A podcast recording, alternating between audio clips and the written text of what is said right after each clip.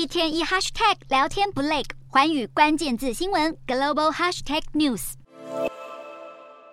虽然美国联准会 Fed 六月暂停升息，是过去十五个月以来利率首次按兵不动，但联准会主席鲍尔二十一号在国会发表经济证词时，重申对抗通膨仍有漫长的路要走。若通膨率没有缓解，Fed 也不排除再次升息。虽说通膨已经逐步降温，但鲍尔强调，联邦公开市场操作委员会仍认为有必要在年底前再次升息，而且预测还要再升两码，利率达百分之五点六，才有望驯服顽强的通膨巨兽。鲍尔升息的鹰派言论让投资人大为失望。美股二十一号主要指数全数收黑，创下自六月十二号以来最低。道琼工业指数跌超过百点，并创六月九号以来新低。费城半导体指数也下跌百分之二点六八，创下本月最大单日跌幅。就连特斯拉、微软、辉达等强劲股票也都被拖累。